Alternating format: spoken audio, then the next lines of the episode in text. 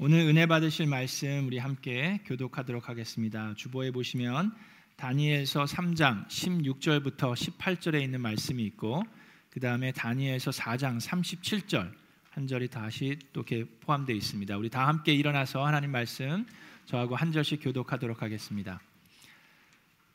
사드락과 메삭과 아벤느고가 왕에게 대답하여 가로되 느부갓네살이여 우리가 이 일에 대하여 왕에게 대답할 필요가 없나이다.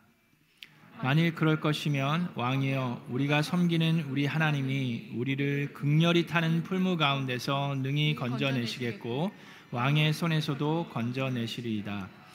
그리 아니하실지라도 왕이여 우리가 왕의 신들을 섬기지도 아니하고 왕의 세우신 금신상에게 절하지도 아니할 줄을 아옵소서. 이제 나 느부갓네살은 하늘의 왕을 찬양하고 높이며 그분에게 영광을 돌리는 바이다. 과연 그가 하시는 일은 모두 참되며 그의 모든 길은 공의로우니 그는 교만한 일을 낮추신다. 아멘. 이것은 하나님의 말씀입니다. 자, 우리 주변에 있는 분과 인사하겠습니다. 잘 오셨습니다. 반갑습니다. 예수님이 우리의 산 소망입니다. 하나님의 미라클이 됩시다.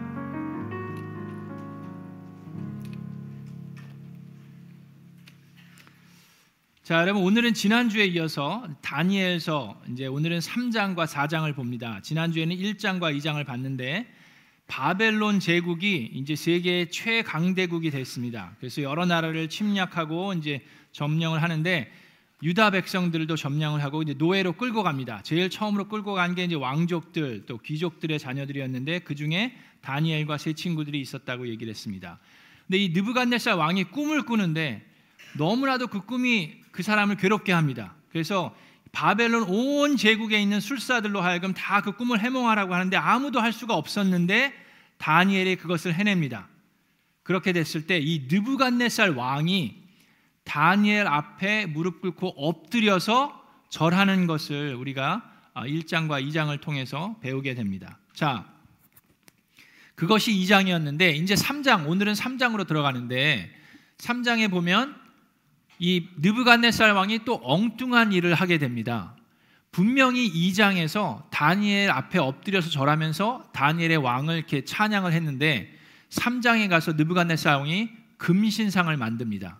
우상 신상을 만드는데 90 feet high라고 그랬어요. 지금 저 크리스마스 트리가 아마 9 feet 정도 될 것 같은데 저거 10배 높이의 신상을 만듭니다. 그리고 9, 9 feet wide. 그러니까 엄청나게 큰 신상을 만들어 놓고 모든 제국에 있는 사람들로 하여금 음악 소리를 들으면 절을 하라고 얘기를 합니다. 근데 어떻게 얘기하냐면 5절에 보면은 나팔과 피리와 검은고와 사형금과 칠형금과 풍수 등 갖가지 악기 소리가 나면 이 신상 앞에 절을 하라고 얘기를 하는데 여기서 나열하는 이 악기들은요 바벨론의 악기들이 아닙니다. 그게 무슨 얘기입니까? 바벨론이 점령한 모든 나라들과 민족들이 사용하는 악기들을 다 사용해서 그 소리가 나면 느부갓네살 왕이 만든 신상에게 모든 백성들, 모든 민족들이 다 절하라는 얘기예요. 그러니까 지금 느부갓네살 왕의 그 위엄과 그의 그 권위와 권력이 그대로 나타나 있습니다. 자, 여기서 우리가 알아야 하는 게 있습니다. 1장과 2장에서 분명히 느부갓네살 왕은, 왕은 하나님을 목격했습니다. 그렇죠? 그럼에도 불구하고 지금 느부갓네살 왕은 하나님의 자녀로 살아가고 있지 않습니다. 맞습니까? 그렇죠? 그래서 여러분 기적을 하나님의 미라클을 목격한다고 해서 하나님의 자녀가 다 되는 것은 아닙니다. 그래서 우리가 이 목격한다는 것과 하나님을 체험한다는 것이 어떤 차이점이 있는지를 좀 알아가는 게 필요합니다. 자, 제가 얘기하는 목격과 체험의 차이점을 좀 설명해 드릴게요. 목격한다는 것은 내가 나의 눈으로 삼자의 입장에서 하나님이 하는 기적을 바라다 보는 겁니다. 근데 체험은 나의 영혼의 변화가 일어나는 거예요. 내가 직접 그 하나님을 체험하는 겁니다. 지금 밖에 비가 옵니다. 여러분들이 이 안에서 밖에 비가 오는 것을 보면서 누가 비를 맞는 것을 목격하는 것이랑 여러분이 직접 밖에 나가서 그 비를 맞는 것은 다릅니다. 그렇죠? 그건 체험하는 거예요. 마찬가지도 하, 마찬가지로 하나님을 목격하는 것과 체험하는 것에는 차이가 있습니다. 다니엘과 이 세 친구들은 하나님을 직접 체험합니다. 극렬히 타는 풀무불 속에 있다가 이제 들어갈 거예요. 근데 그들은 들어가서도 하나님이 함께하는 것을 직접 체험합니다. 근데 느부갓네살 왕은 어때요? 하나님을 목격은 합니다. 하나님이 하는 기적을 봐요. 어떻게 다니엘이 이 꿈을 맞출 수 있는지 놀랍습니다. 다니엘의 세 친구들은 불 속에 들어갔는데도 타지 않는 것을 목격하는 걸 보면서 놀라합니다. 그런데 그럼에도 불구하고 하나님을 자신의 구세주로, 구주로, 주님으로 믿거나 영접하거나 하나님의 자녀가 되지는 못합니다. 자, 그래서 2장에도 보면은 자, 다니엘의 꿈을 해몽했어요. 근데 2장 47절에 느부갓네살 왕이 이렇게 고백합니다. 자, 다니엘과 세 친구들을 바라보면서 그대들의 하나님은 참으로 모든 신 가운데 으뜸 가는 신이요라고 고백을 해요. 자, 뭐라고 얘기했습니까? 모든 신들 가운데 으뜸 가는 신이요라고 고백을 해요. 자, 느부갓네살 왕은 지금 뭐예요? 다신론주의입니다. 느부갓네살 그 바벨론 왕국에 여러 신들이 있어요. 그 중에서 다니엘 당신의 신이 제일 뛰어난 신이구려라고 인정하는 그 정도예요. 근데 여러분 오늘날도 많은 사람들이 이런 다신론주의가 있어요. 그냥 당신의 하나님은 당신의 하나님이고 나하고는 별로 상관이 없는 당신의 믿음은 뭐 믿음을 가지면 되고 나는 또 다른 걸 믿는 뭐 이 사람은 저걸 믿고 저 사람은 저걸 믿고 뭐 그럴 수 있는 거지라고 생각하는 분들이 참 많이 있습니다. 그래서 여러분 이 기적들은 이 가만히 성경을 들여다보면요. 오늘 특히 이 다니엘서에 나와 있는 하나님의 기적들을 들여다보면 우리는 그 기적들이 믿는 사람을 위한 거라고 생각을 하는데 하나님께서 이 기적을 드러내 보시는 이유는 불신자들을 위함이 더 큽니다. 자, 생각해 보세요. 기적은 우리는 성도들을 고난에서 구해내기 위함이라고 생각하는데 그거 이전에 불신자들을 죄에서 구원하기 위함이 더 큽니다. 그래서 이 기적들은 미라클은 하나님의 자녀를 보호하는 것뿐만 아니라 불신자들로 하여금 하나님을 알리는 하나님을 드러내는 목적이 더 강함을 우리는 볼 수가 있습니다.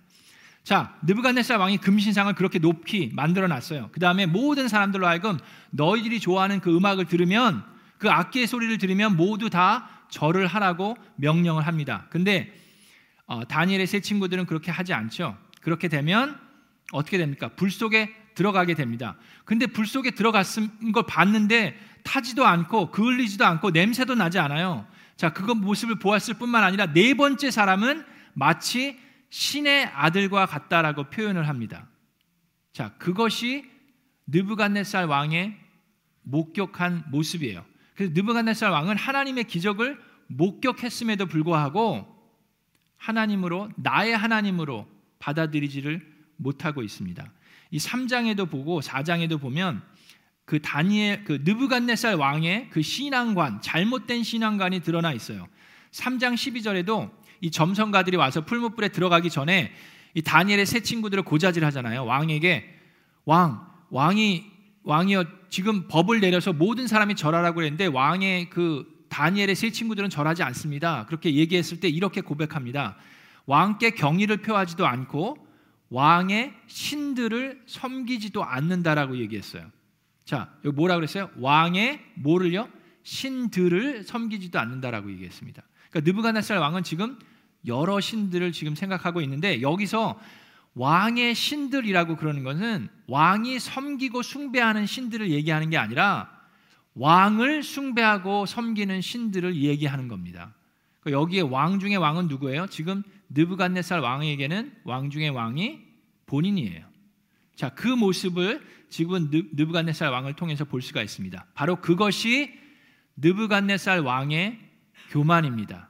하나님을 목격하고도 하나님 앞에 무릎 꿇지 못하는 하나님 앞 하나님을 나의 하나님으로 인정하지 않는 그냥 여러 신들 중에 하나로만 생각하는 그의 교만한 모습이 나타나 있습니다. 자, 그게 느부갓네살 왕의 신앙이에요. 자, 오늘은 느부갓네살 왕의 신앙을 들여다보고 그 다음에 다니엘의 세 친구들의 신앙을 들여다보고 그 다음에 우리의 신앙을 좀 들여다보려고 합니다. 다니엘의 세 친구들은 어떤 신앙을 가지고 있었습니까? 자, 그들은 보니까 요즘 젊은이들이 젊은이들에게서 찾기 어려운 신앙관을 가지고 있었어요. 그들은 절대 진리에 대한 확신이 있었습니다.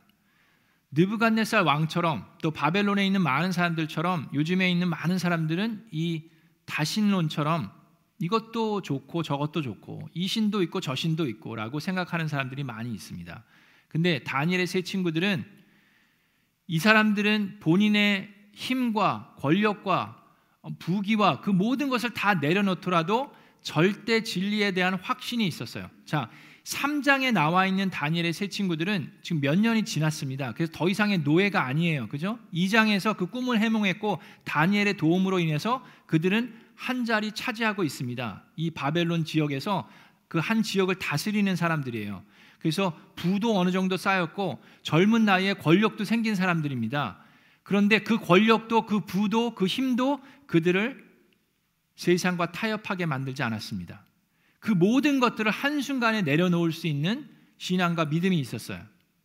그리고 그들이 이렇게 이야기합니다. 다니엘서 3장 16절에 사드락과 메삭과 아벤느고가 왕에게 대답하여 가로되 느부갓네살이여 우리가 이 일에 대하여 왕에게 대답할 필요가 없나이다.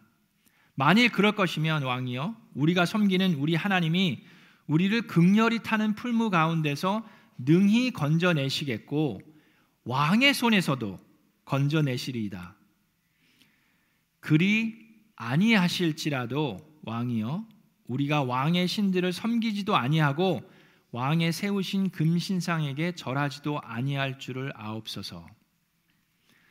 자, 아직까지 다니엘의 세 친구들은 되게 젊은 나이에요. 20대였으면 뭐 그럴 수 있는데 근데 많은 경우 여러분 한번 여러분들과 저를 생각해 봅시다. 우리는 어떤 신앙관을 갖고 있습니까?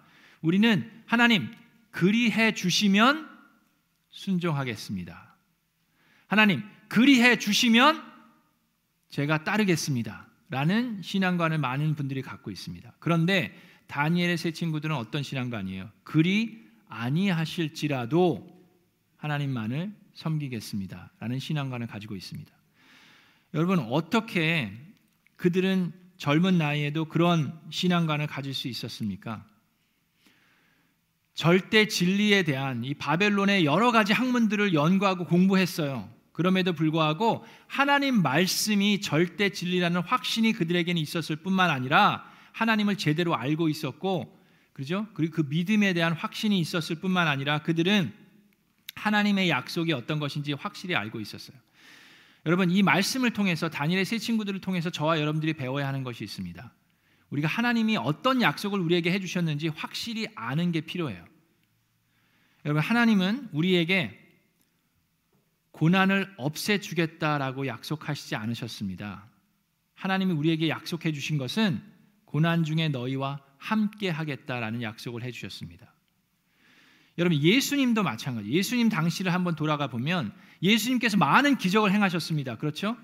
그 기적들을 목격한 사람들은 참 많이 있습니다. 그런데 하나님의 예수님의 기적을 다 목격했다고 해서 예수님의 제자가 되지 않았습니다. 하나님의 백성이 되지 않았어요.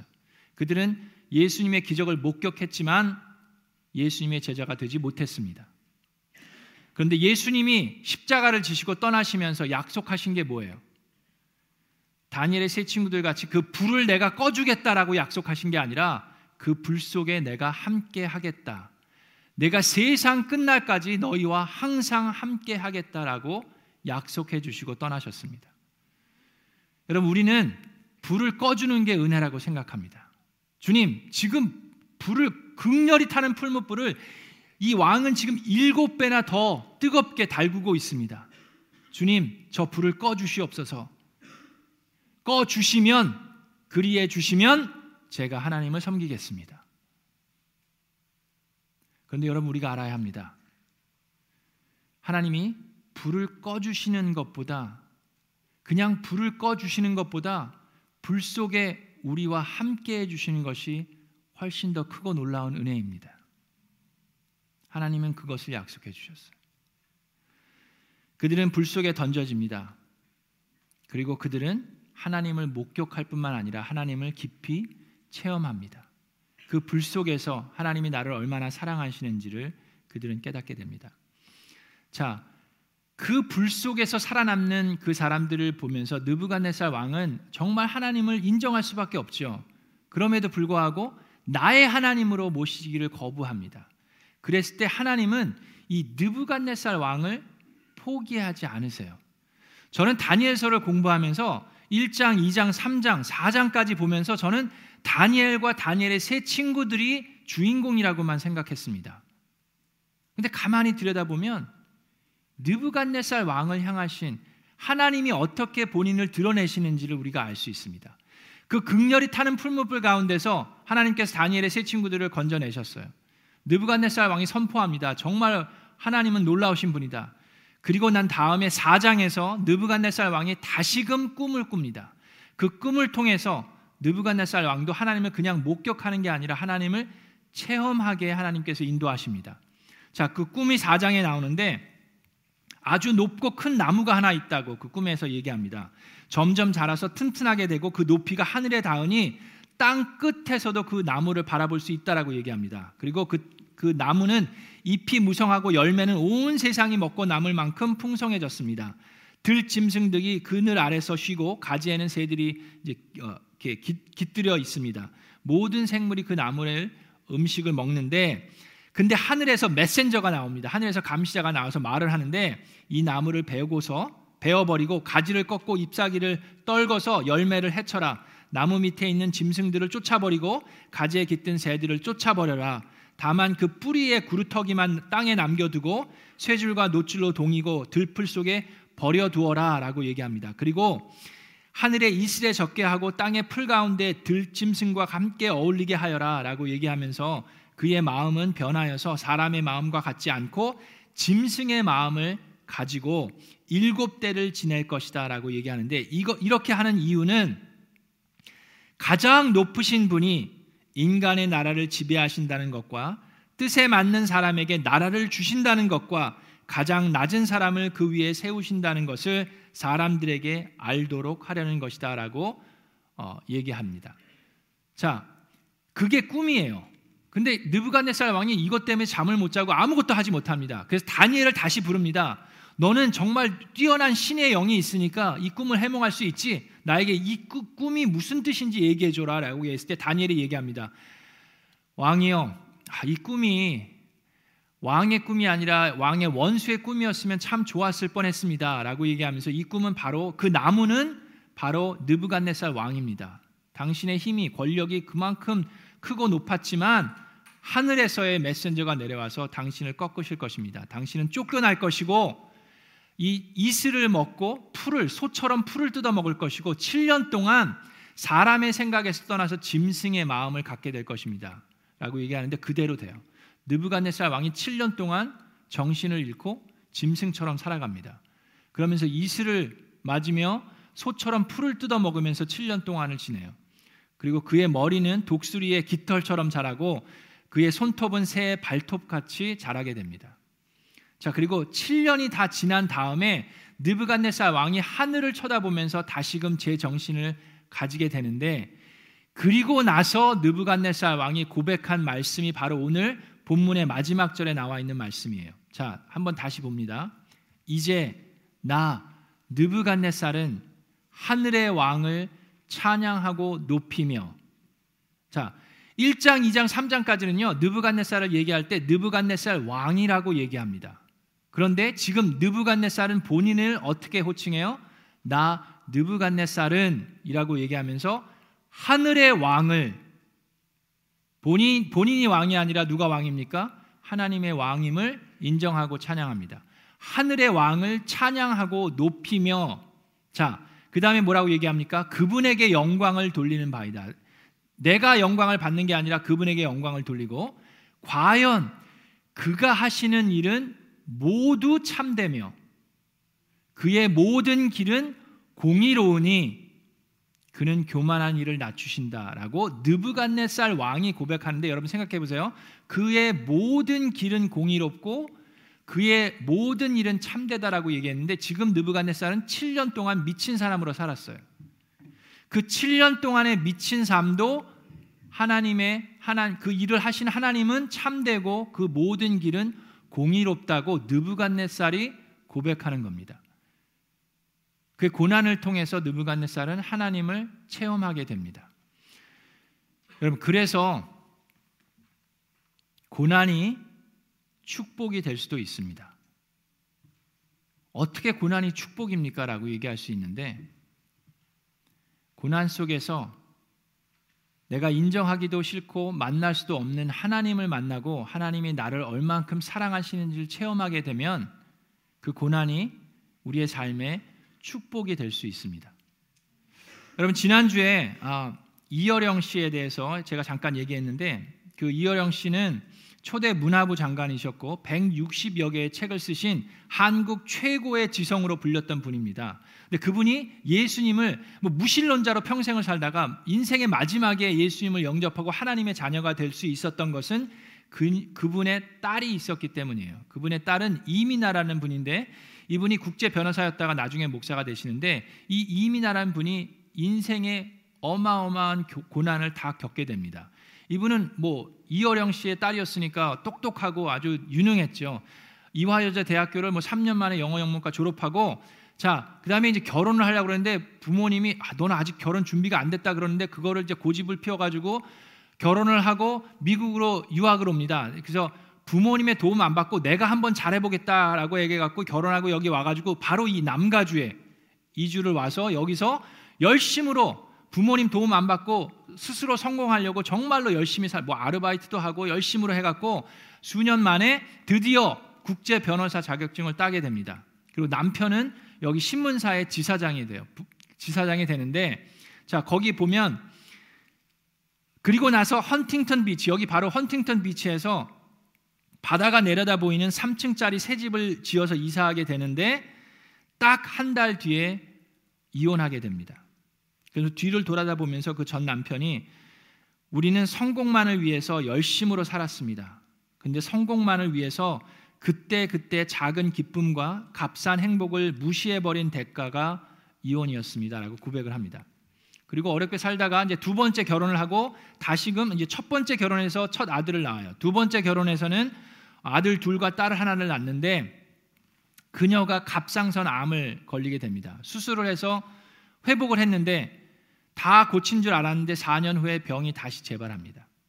그리고 둘째 아들은 자폐 판정을 받습니다. 주의력 결핍 과잉 행동 장애 진단을 받게 되고 초등학교를 다섯 번이나 옮기게 됩니다. 학교에서 받아주질 않아요. 중학교 가서도 1년 만에 학교에서 쫓겨나서 결국에는 하와이로 이주를 하고 거기에 있는 크리스천 학교를 만나게 되고 거기서 이 이민아 자매는 모든 것을 다 내려놓게 됩니다. 자기가 여태까지 쌓았던 그런 커리어 다 내려놓고 그 학교에서 보조 교사로 일하면서 그 아들과 지내게 되고 1년 후에 그 아이의 자폐 증상이 호전되게 됩니다. 그런 어려움을 겪는 가운데 이 이민아 씨가 그 딸이 하나님을 만나게 되고 예수님을 영접하게 됩니다. 자, 근데 그 그녀의 고난은 거기서 끝나는 게 아닙니다. 그 이후로 이 이민아 목사가 망박 망박 아, 망막 박, 박리 증세로 실명을 하게 돼요. 눈이 보이지 않습니다. 갑자기 7년 동안 앞을 보지 못해요. 그의 실명 위기를 통해서 이 이어령 교수가 그 아버지가 하나님께 어, 예수님을 영접하고 하나님을 만나게 됩니다. 자 그리고 이 이어령 교수가 예수님을 영접하고 세례를 받고 어, 그 이후로 7개월 후에 기적적으로 그 누구도 이 이민아 씨의 눈을 수술하겠다고 하는 의사가 없었어요. 이거는 불가능하다, 수술할 수 없다라고 얘기했는데 기적적으로 한 의사를 만나서 수술을 하고 실명의 위기에서 회복합니다. 그래서 눈을 다시 보게 돼요. 자, 그런 체험을 하게 되는데 근데 그럼에도 불구하고 거기서 고난이 끝인 게 아니에요. 그 이어령 교수가 세례를 받고 3주 후에 그녀의 첫째 아들이 25세 그 한창 꽃 같은 나이에 갑자기 쓰러지게 됩니다. 이유도 모르고 원인도 모르는데 갑자기 혼수 상태에 빠지고 19일 만에 결국 세상을 떠나게 됩니다. 1년 내내 그녀는 울었습니다. 하나님을 원망했습니다. 그러는 가운데 하나님께서 그녀에게 해주신 말씀이 있다라고 고백합니다. 이사야서 55장 8절에 있는 말씀입니다. 나의 생각은 너희의 생각과 다르며 너희의 길은 나의 길과 다르다. 주님께서 하신 말씀이다. 하늘이 땅보다 높듯이 나의 길은 너희의 길보다 높으며 나의 생각은 너희의 생각보다 높다. 그러면서 하나님께서 그녀에게 나의 뜻은 항상 선하다라고 말씀하셨다라고 얘기합니다. 또 예레미야 29장 11절에 있는 말씀을 그녀에게 주셨습니다. 너희를 두고 계획하고 있는 일들은 오직 나만이 알고 있다. 내가 너희를 두고 계획하고 있는 일들은 재앙이 아니라 번영이다. 너희에게 미래에 대한 희망을 주려는 것이다. 나 주의 말이다. 너를 향한 나의 뜻은 항상 선하다. 내가 그것을 믿느냐라고 말씀해 주셨을 때 그 이미나 자매는 그 슬픔을 견뎌내면서 목사 안수를 받게 되고 또 여러 청소년들 그 술과 마약에 중독되어 있는 청소년들을 위한 사역을 위해서 여러 세계를 다니면서 사역을 하시다가 거기로 끝난 게 아니라 나중에 위안 판정을 받아요. 말기 판정을 받고 2012년에 53세의 젊은 나이로 세상을 떠나게 됩니다. 그리고 이어령 씨는 그 이후로 10년을 더 사세요. 근데 그녀가 세상을 떠나기 전에 고백합니다. 이 고난과 힘든 과정 속에 하나님을 만난 것이 축복이었다라고 얘기합니다. 그녀는 어떻게 그런 고난이 축복이 될 수 있습니까? 라는 질문에 이 하나님이 맨 처음엔 이해가 되지 않았어요. 근데 하나님께서 얘기해 주시더래요. 하나님은 내가 이해할 수 있는 분이 아니라 내가 믿을 수 있는 분이라는 라고 고백합니다. 하나님은 나에게 한 번도 나를 이해해라라고 얘기하신 게 아니라 나를 믿어라라고 얘기하셨다라고 얘기합니다. 그분이 얘기해요. 축복이 고난이 축복이 될 수 있었던 것은 본인이나 본인의 아버지나 이런 고난 속에 하나님께서 함께 하시는 것을 보지 못했으면 절대로 하나님을 인정하거나 만나지 못했을 거라고 얘기합니다. 그런데 그렇게 힘든 과정을 겪어가고 있는 딸을 보면서 그럼에도 불구하고 하나님과 동행하는 그 딸을 보면서 이어령 씨도 하나님을 인정할 수밖에 없었습니다. 여러분, 복이 뭡니까? 축복이 뭡니까? 복이 뭐예요? 복이란 것이 만수무강하고 만사 형통하는 것이 복입니까? 성경에서 얘기하는 복은 하나님과 함께하는 것입니다. 나의 창조주 되신 분이 내 앞에 있는 불을 꺼주시는 게 아니라 그 불 속에 내가 던져지더라도 나와 함께 해주시는 겁니다. 하나님이 뭐가 아쉬워서 나 같은 사람과 불 속에 함께 있으시겠습니까? 왜 다니엘의 세 친구가 불 속에 던져졌을 때 하나님이 함께 거기 계셨습니까? 하나님은 불 속에 들어가도 타지 않으니까 아프지 않으니까 그래서 하나님께서 들어가셨습니까? 그렇지 않습니다. 여러분 예수님께서 저와 여러분이 함께 하기 위해서 십자가를 지셨습니다. 보혈의 공로로 저와 여러분이 하나님과 함께 할 수 있습니다. 그 보혈의 십자가를 지실 때 우리가 상상할 수 없는 고통과 고난을 예수님은 직접 감당하셨습니다. 우리가 불 속에 있을 때 나의 몸과 마음이 다 타버리는 것 같은 그 아픔 가운데 있다 하더라도 그 고통 중에 있는 나와 함께 하시는 예수 그리스도를 바라볼 수 있으면 그 고난이 나에게 축복이 될 수 있습니다. 사랑하는 미라클랜드 성도 여러분. 여러분 가운데 아직 예수님을 영접하지 않으신 분들을 저는 이렇게 보면서 아, 이분이 하나님을 체험하면 좋겠다라는 생각을 많이 해요. 여러분들이 하나님을 목격함으로 하나님을 믿게 되는 게 아닙니다. 하나님을 여러분들이 여러분들의 마음으로 체험하시길 주님의 이름으로 축원합니다.